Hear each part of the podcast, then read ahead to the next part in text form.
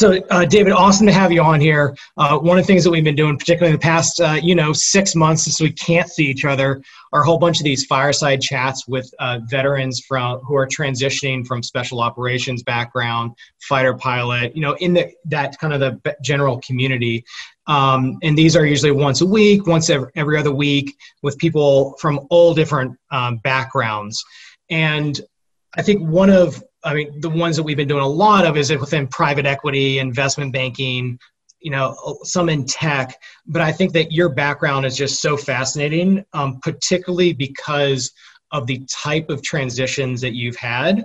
I've watched a lot of the content, whether it's Tom Bilyeu or with Lewis Howes, and kind of really understand the story.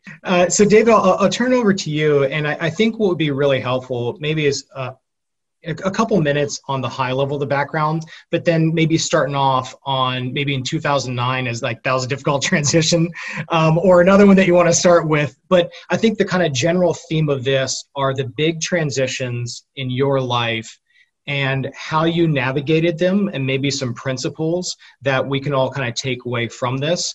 David, really appreciate you coming on this, and we'll turn it over to you. Of course. So, I've dealt with transitioning athletes and military people for most of my career since I graduated law school. And it's interesting. First, I want to thank you all for your service. I don't take that lightly. And the older I get, the less likely I take it. And been blessed to be in a leadership program and got to go on a Navy ship for a while. And man, that's when I was really glad to pay my taxes. I never before was I happy to pay taxes till I left the Navy ship. I'm like, wow. My money's going to good use. So thank you. You're all proof that it's going to good use. But transitioning is interesting for me because I think through my career, and I've transitioned because I was very focused in on one thing. I wanted to be rich. My whole journey kept so many options open. I like what Josh said. He's happy where he's at. But right, that's where people who are focused on making money. Now, I was focused on making money thinking it would buy me happiness and love. Initially, I wanted just to buy my mom a house and a car because I grew up poor, 6 kids and a single mom who worked 2 jobs, packed my dinner in a paper bag, filled up turnstiles at the 7-Eleven at night so we could eat. So, I was driven. In fact, the most common denominator of all successful people is just the desire that you must be what you can be. And I think that's a common denominator as well as people that are of service, whether it's through the military or not.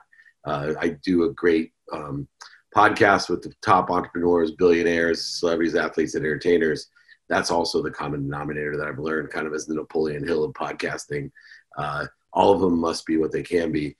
But Josh, I think you represent transition the best because my philosophy of transition, and I'll give you and share a little of the background why I teach, is that I'm happy where I'm at, but I want to angle to something better. And I have faith that I'm going to end up somewhere better than that. It's that simple. Everybody should be transitioning, not just people that are athletes going into the workforce or military people going into the civilian world. No, we're all transitioning. It means we're growing, accelerating, and expanding to create a vacuum that creates what we want into the vacuum. So the one thing about what it is we need to know our values. And my whole life was based on gratitude, finding the light, the love, and the lessons in that transition and pivoting. 2, forgiveness for all the mistakes I was going to make to learn what to do. Accountability, which is huge with all of you. What did I do to attract this to myself? What am I supposed to learn from it? And finally, the true meaning of inspiration, not just inspiring others, but knowing with faith that I'm connected to the greatest source of light, love, and lessons. Pain to me is not a stop sign. Right? You cannot pivot or transition if you believe pain is a stop sign. Most of the people on earth think pain's a stop sign. Oh, it hurts. Stop running. Oh, it hurts. Right? Pain to me is not a stop sign. It's a turn signal. Right? It's indicating I have a lesson to learn to get to a better place or to better my situation. And so for me, my entire career, initially I was foolish. I thought I'd be a professional football player. Got ran over by Christian Okoye in college. Realized as I lied on my back, maybe my mom was right, doctor, lawyer, or failure. When I graduated law school, because I was in this mindset of making money and always transitioning or angling towards what I wanted, which was a lot of money, I ended up getting 2 job offers, not only a job offer to be an oil and gas litigator, which is the highest paying job you can get out of law school, but also a salesperson in 1992 selling legal research on the internet. Now, my mom told me that I'd be an idiot if I wasn't a real lawyer, that the internet was a fad, and not only would I waste my time being in law school and taking the bar, but I would ruin my life. Needless to say, I learned a valuable lesson about pivoting and transitioning is when you're in the mindset of angling towards something better, the people who want better for you are going to tell you to vote for the things you don't want, because better to them is no pain, right? If you are a parent or, you know, any facsimile thereof, the one thing you don't want is your child in pain. We don't want our friends and family in pain. So we actually give them bad advice because all we're really trying to do is make them ordinary. So just remember, people will laugh at you, scoff at you, make fun of you. Don't vote for what other people want. They'll applaud you eventually. I can't tell you how many friends from law school called me an idiot. 2 years later, when I was a millionaire, they were asking me for a job. That in mind, vote for what you want. Don't vote for what other people want to fill that vacuum, because you're going to get it. Don't vote for what you don't want, because you'll get that as well. So vote for what you want. Know that you love where you're at, angling to something better, and have faith that you'll end up somewhere better than that. That each time you've learned something, it's pushing you in the right direction, not away from what you want. It's pushing you. Don't worry about what surrounds you. Worry about what surrounds what you surrounds you. Right? I take faith in all of that. And through that transition in my life, I went from being, then I branded myself an internet guru. We sold my first company, West Publishing, exited for $3.4 billion in 95. That's with the B. Back in 95, that was extraordinary, $3.5 billion. I went up to the Silicon Valley, transitioned into raising money, another superpower that I learned, wow, if I can sell little things like legal research online, I could sell big companies and rich people hundreds of millions of dollars to give me money. And same exact philosophies and strategies applied. What I learned through that transition is the most important lesson. Most people, and as you'll find out, every most notable sports agency on earth called Lee Steinberg Sports Entertainment. Most people have seen the movie Jerry Maguire. They had made that about my firm. Went on to build one of the biggest marketing and media companies in sports with Warren Moon, the Hall of Fame quarterback. But my career was always about three things. What skills do I have? What knowledge do I have? Not only what knowledge, but who do I know? And my desire. Those are the three areas that I always just aligned to an industry, a career, or a job. In fact, today, the biggest question that people have, Mr. Meltzer, what should I do during the pandemic? I'm looking to transition, right? Either they've lost their job, furloughed, or they just realized through the pandemic they hate what they do. Well, it's real simple to me. Align, take inventory of your values every day, your personal values, your experiential values, your giving values, and your receiving values. Take inventory of your capabilities, which includes, like I said, your skills, your knowledge of the what and who, and your desire, and align it with what's supplementary or synergistic to what's doing well today, or what's aligned with your values, what's stable today, or what you feel will do well in the future. It's that simple. It's all skills, knowledge, and desire based. It's not job based or industry based. It drives me crazy when people say, I want a job in sports. It's like, okay, I want a job with air, right? Sports is not a job, right? But yet 90-some% of the people that want a job in sports all want to be a general manager or a president of a team, right? Which represents about 0.0001% of the multi-billions of dollars and jobs that exist in sports, which are not the coolest jobs, by the way, in sports. I was offered the president of a professional team and turned it down because I know what an awful job that is, especially if the team sucks, which it did in your hometown, which it was, which meant I would have been paid to be tortured by all my friends, family, as the biggest idiot that was the reason why the team. There's no more blame, shame, and justification than being a president or general manager of a team. You know, 99% of people who want to work in sports want that job for some reason. So align and take inventory of your values, align your skills, knowledge. Now, I did that, and I ended up being the CEO of the world's first smartphone, right? Utilizing the skills at the time and knowledge that I had, I ran the world's first smartphone for Samsung, a Windows CE device, and yet I still couldn't code. I barely knew anything about technology. I had a law degree, didn't even graduate my MBA. I took it with West Publishing and never finished. because I was making more than all the professors, and I really didn't understand why I would need an MBA when they were all asking me for jobs. It was weird, and asking me to speak there. So, you know, degrees are great. It's an economic decision, but I more importantly believe in knowledge, right? Degrees are great, but I believe in knowledge. What are you learning every day? Are you more interested than interesting? I was so stupid when I was 18. I wanted to be a doctor, but hated hospitals until my older brother, who's a doctor, is like, you know, you have to be in hospitals to be a doctor. I was like, I want to be a sports doctor, you know, sidelines training. He's like, yeah, you got to be in hospitals in order to get there, buddy. Orthopedic surgeons don't just step out on the field, you moron. So be more interested and interesting. And then from being the CEO of Samsung's first phone division, I pivoted into investments and angel investing, real estate, all types of different things, just driven with the skills and knowledge and desire that I had, and ended up meeting Lee Steinberg, the most notable sports agent. In 48 hours, he hired me to be the chief operating officer, and I wasn't looking for a job. I didn't know he was looking for a chief operating officer, but through our conversation, he understood all the different things that I had, and it aligned, and I moved laterally into one of the greatest jobs. 6 months later, CEO of the company, and that put my whole career in another trajectory. And I've done the same thing with sports as I finish up, so we'll leave time for Q&A.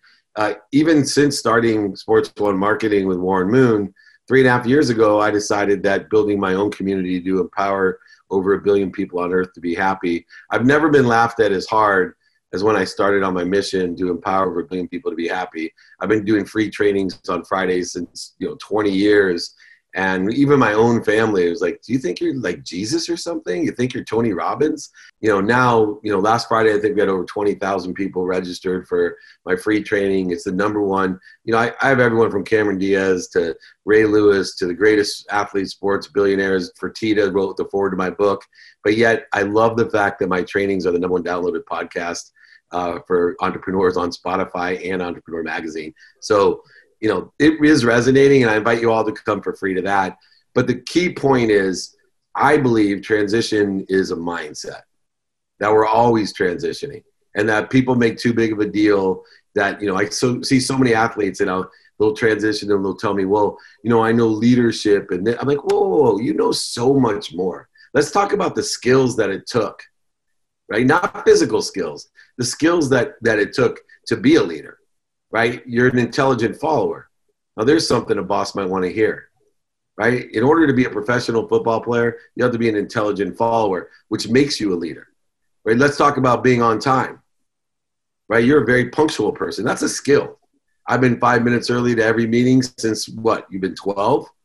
You know, there's a variety of things. Talk about your desire, because we can't train desire.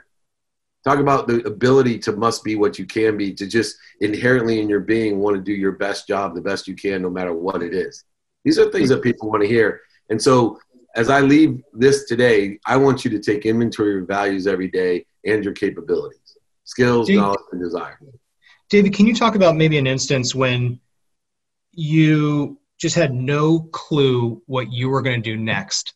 Yeah. And maybe 5 years, 10 years in your career, and you just got hit with a truck and you had no clue what the heck to do next? Because I think a lot of guys going through transition, a lot of people going through a transition, and like, okay, I know I'm working hard. I know I can work in complex environments. I know I'm a leader, but what? It's like we forget about everything that we learned the past 5 or 10 years, yeah, and we feel like we're starting from scratch. So I did start from scratch in 2009, 2008. I lost over $100 million. I went from having a huge home in Rancho Santa Fe with 33 homes, cars, boats, golf course I owned, ski mountain, to living in a rented house with rented furniture, one car, 3 kids, girls under 10, and a pregnant wife. And I remember lying in bed going, all right, what am I supposed to do now? And then I realized one thing, right? I used framing, right? I framed the scenario of where I was. And I said, wow, when I graduated law school, I had nothing, knew no one. I had $100,000 in debt. And somehow I figured out how to be a millionaire within 9 months. And I started, and here's 5 daily practices that I used, and I'll go through them quickly. #1, taking inventory of your values. I went over. 2, I realize what radical humility is. And this is really difficult for athletes and military people. Ask for help. The easiest way to succeed in life is to find someone that has what you want or knows what you want and ask them for it or how to get it. I'm going to repeat that. Most people don't ask for help. They're not radically humble. They think that giving and serving, which I appreciate, gentlemen, is the end all. It is not. You can't give what you don't receive. I've never met one person that is poor enough to make someone rich. I've met many men who are rich enough to make other people rich. I've never met someone sick enough to make someone well. I've met many strong men that have helped people come to help. So you need to receive and you need to ask for help. You need to take your time, be more interested than interesting, find those people that sit in the situation you want to be in and ask them for it. 3, student in your calendar, simple for guys like you. Study, meaning attention plus intention to the coincidences you want with what you have planned, what you don't have planned, and your sleep. You guys are excellent routines and times, I'm sure. It's a great asset and skill that you have. 4, the number one statistic, I used to think statistics are bullshit. I used to say only statistic I know to be true is 99% of all statistics are made up. That was the only statistic I knew to be true. There's one more besides 100% of all putts don't go in. 100% of the things you do now get done. The difference between successful people and everyone else is successful people get stuff done. They learn from it, they make mistakes, but they get stuff done every day. There's tons of people who make millions, if not billions of dollars, teaching people how to get stuff done. If you can't get it done, put it back in your calendar, prioritize by what's most important, and study it for the next day. And then finally, practice ending fear. One of the hugest skills that you all have is the ability to understand how to stop when you're in ego-based consciousness. You are in control at neutral, at center. You've been trained for years, especially all you special ops people, to 1, identify primary and secondary fear, stop, drop and breathe, down to center and neutrality, and roll in the right direction. You cannot accelerate in the wrong trajectory in fear-based emotion like the need to be offended, right, separate, inferior, superior, anxious, frustrated. And that is emotional as well beyond the physical realm, which you've dealt with accordingly with what you've been trained. So practice ending fear would be the 5th and final daily practice that I would say got me there. And I just started day by day enjoying the consistent, everyday, persistent, without quit pursuit of my potential. And in a very short order, I had my life right back on track of service to others while focusing not to give to receive like I did the first time around, but I receive so I can give. It's a complete shift in my paradigm. Mike, do you want to talk about where you're at in your transition, kind of what you're thinking about and how you're approaching it? And maybe David can give some feedback on it. Yeah, sure. Dave, thanks for being here today. I was watching all your YouTube videos. It's pretty impressive. And so I think we're lucky to have you on for half an hour or so. Thanks, Jordan, for setting this up. So I'm getting out kind of at an odd time, usually 20 years to the mark. I'm getting out at 16. COVID threw a wrench in my entire life. So I was actually planning on being in a different country in a few months, but I'm sitting in my neighborhood with an uncertain future. And so one of the things that resonated with me a little bit about your story in 2009 after a financial crisis was recovery. So you lose everything. For me, this is my dream job. You know, I have other interests, but I could do this, you know, if they allowed me to, for a long, long time. So I'm struggling a little bit. When I wake up in the morning, I'm rolling around, or I'm not getting sleep because I feel like I'm unfinished, and now I'm being forced to move on, you know, bottom line, I got to take care of my kids. So how did you keep yourself mentally up and have an increase or an upwards trajectory after the financial crash and rebuilding your business? Because essentially what I'm doing is rebuilding my business, my own family's business, and moving up, you know, after pretty much losing my entire career in a sense.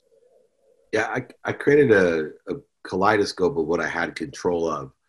One of the things when you're feeling that way, Mike, is you probably feel out of control, that all these things are chaotic and, you know, there's tremendous compressed uncertainty. And so I decided I'd use a perception kaleidoscope of what I had control, my mindset, my heart said how I felt, what I thought, said, and do, and hear. So I was going to control all of the inputs so that I was always in control of my own perception. And I knew that, as I, you know, Think and Grow Rich is one of my favorite books, is that I wanted to imagine, you talk about you're losing your dream job. then dream of something else, right? I needed to dream of something else as well. I needed to take the nothingness that I felt, and the minute I could think about what I wanted to dream about, it became a mathematical advantage. It became a possibility in my life. And then I used this kaleidoscope of, one, a lens of productivity, of how I could provide value with what I wanted. Two, a lens of accessibility. How accessible would I be to others, my family, my friends, my community, my country, and the world? And how am I accessing what I want? This idea of receiving. I really had to work on receiving. It was going to be okay for me to be driven to receive so I can give. And then finally, of course, the lens of gratitude. I really practice still today. Every situation, I find the light, the love, and the lessons in it. I will tell you this. I've surrounded myself with world thought leaders, with the richest people on earth, the most famous people on earth. And I've learned this about all those people, besides having the common denominator that you guys have, that you must be what you can be, is that whatever percentage of suck is in your life is in their lives too. The only difference is they got really, really good at finding the light, the love, and the lessons in what sucked. They were able to use this powerful kaleidoscope of a lens of productivity, accessibility, and gratitude to be able to create a vacuum for what they wanted. And lo and behold, the possibility became a probability with that inspiration. And then through awareness, discipline, and strategy, three things that all of you are well trained in, they were able to materialize what they imagined, right? Like Van Gogh always said, right? I imagine the painting and then I figure out how to paint it. Right? He makes real what's painted. That's exactly, Mike, where you're at. You got to start imagining what you want to paint, and then you'll know through the discipline, strategy, and awareness, and the help of mentors, people who sit in the situation you're in or want to be in order to materialize what you've imagined. If you think you're in your dream job now, don't limit yourself. Angling towards something better, and have faith that something better than that will actually occur. And keep that kaleidoscope of how you provide service and value, how you're going to receive and be accessible to others to give it to them, and most importantly, the lens of gratitude. Find the light, love, and the lessons in what sucks in your life. Everybody else that's successful does the same thing. David, that's awesome. Maybe to kind of end this, I have two questions. One, what is your request of this group? Because I don't know where you're at, but we got $1 billion to make happy. So what's your request of this group? And then number two, are there maybe a couple books that you'd recommend for general mindset and maybe specifically for transitions?